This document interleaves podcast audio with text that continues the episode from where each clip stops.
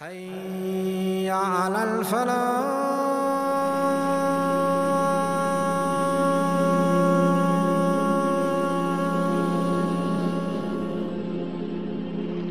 the people of Thamud, of whom Allah subhanahu wa ta'ala sent his slave Salih alayhi salam.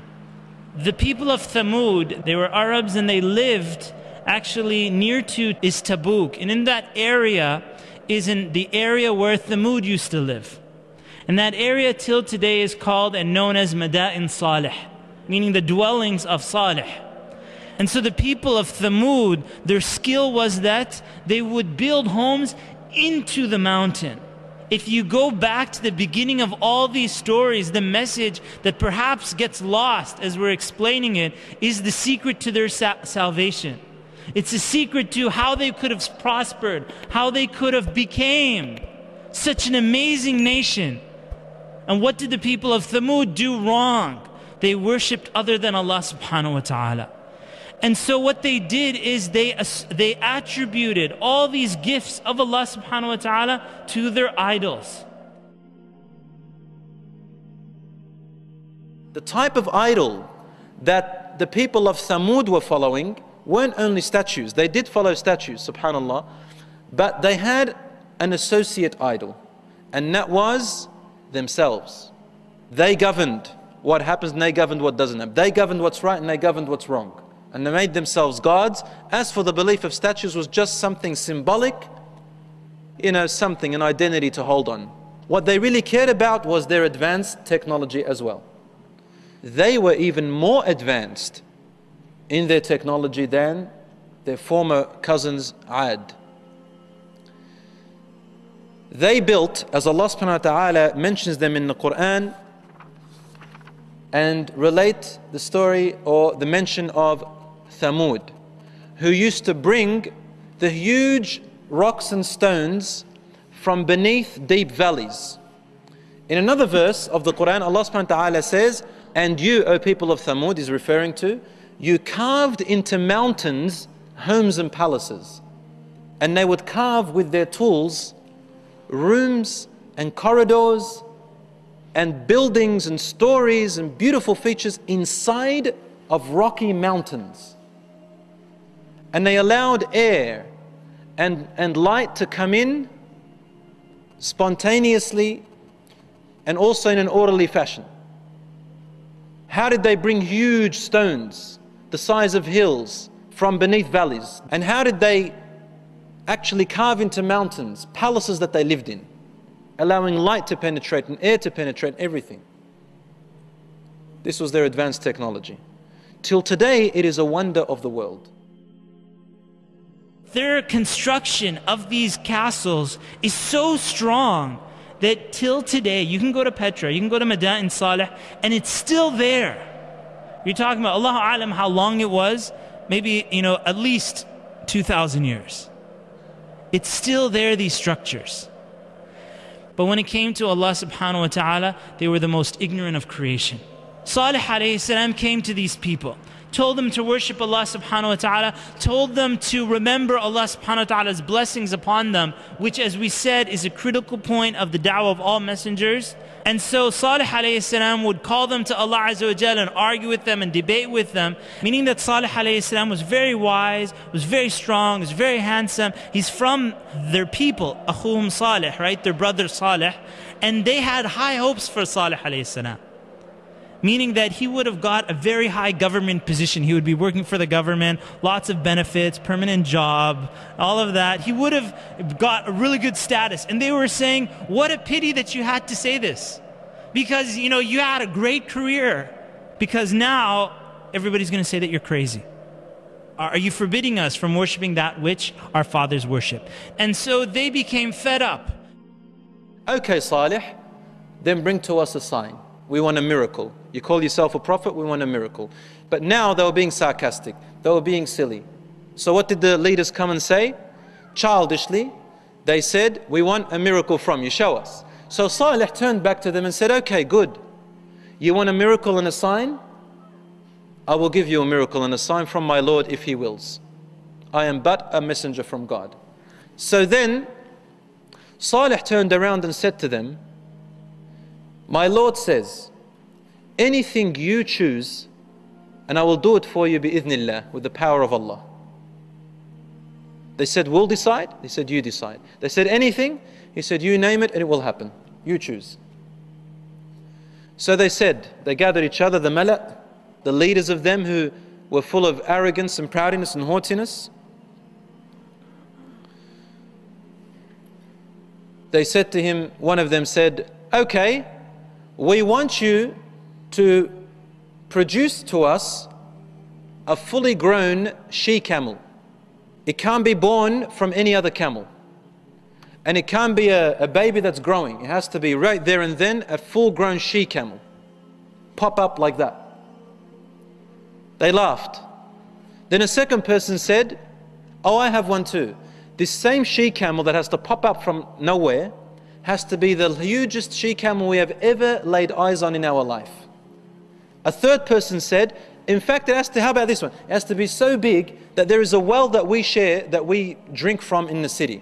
It has to be so big that it would need to drink from this whole one well so that no more water is left in the well for the whole city to drink in one day. Then a fourth person said, I have a good one. This same she camel has to come out from that rock over there.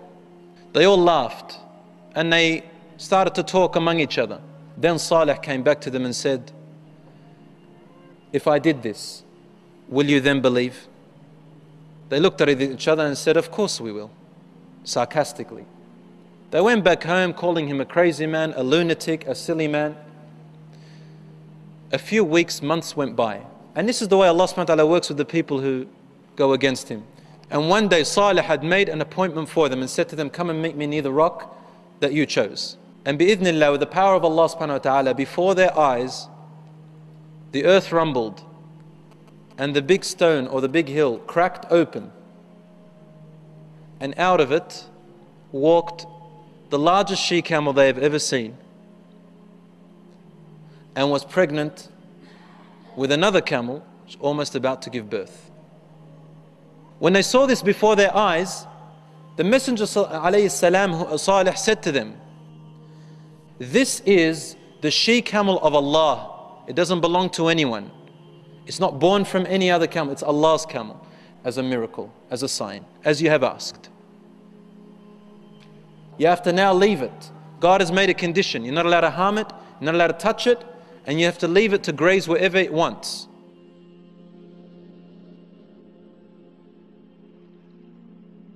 And so some of the people believed in Salih. The Quran does mention that there were people from the people of Thamud who do, did believe in Salih. But the majority of them, they disbelieved in Salih even though the camel had been brought. And so the condition was that the camel was not to be harmed in any way. And that the camel would drink one day from the water and they would drink the other day. This is such an enormous camel and such a sign from Allah subhanahu wa ta'ala. It would drink the water of an, the entire people of Thamud. And it had its whole day for drinking. And the day when they weren't drinking from the water, they were actually drinking from the milk of this camel. Enough milk to give to the entire tribe of Thamud. And how many people are we speaking about? This is the tribe of Thamud and this is Naqatullah. It was pregnant and it gave birth to baby she camel. Now, Salih alayhi salam made a promise with the people of Thamud. He said that Allah is bringing the sign and do not touch it with any harm. And they made the promise. The chiefs of those who behaved arrogantly among his people said, To those who were considered weak from those who believed, Do you believe that Salih is sent by the Lord? They said, Indeed, we believe in the messenger with which he has been sent. Those who were haughty said, We certainly disbelieve in what you believe. So they slew the she camel and insolently defied their Lord's command and challenged Salih, saying, Bring us that which you threaten us with if you are a messenger. It says that Arahat, a group of young men who were troublemakers, they got together in secret with the chiefs of the city. And they said in secret when Salih was away, they said, We're going to go in the night because this she camel has caused us problems. What is this? Everyone's now believing in what Salih has come with. Get rid of it. We can't lose what we have of pride and power. Secondly, what's this? It drinks from the whole well. We have to wait till the next day. Get rid of it. And thirdly, this is a lot of meat. It can serve the whole city. Get rid of it. The worst of them, his name was Qidar ibn Salif. These nine people, they did this. One of them, actually, Qidar ibn Salif was the one who started it. They first cut off the tendons. Once they started in the cutting and the spearing and the arrowing of the camel, it cried out. And the whole land was shaking from her cry. She was crying for her child, to warn her child of what they were doing. And as the books of Tarikh and Tafsir, they'll say that this fasil, the baby camel, it climbed up and ran away, and it climbed up to the top of the mountain, and it cried out itself. It cried out three times. Salih alayhi salam said to his people, he said, enjoy yourselves in your places, in your dwellings, three days. That this is a promise that has no lie in it. And Salih alayhi salam, the people believed in Salih, they left. And now they had three days. And so they started partying. And they were mocking and ridiculing. And so on the first day, their faces became yellow. And they would say, Oh, the first day has passed. And they're like, Oh, no punishment has come. Second day, their faces became red. And they said, Oh, the punishment is coming. It's day two. Day two. Ha ha ha ha. And then day three came and their faces turned black.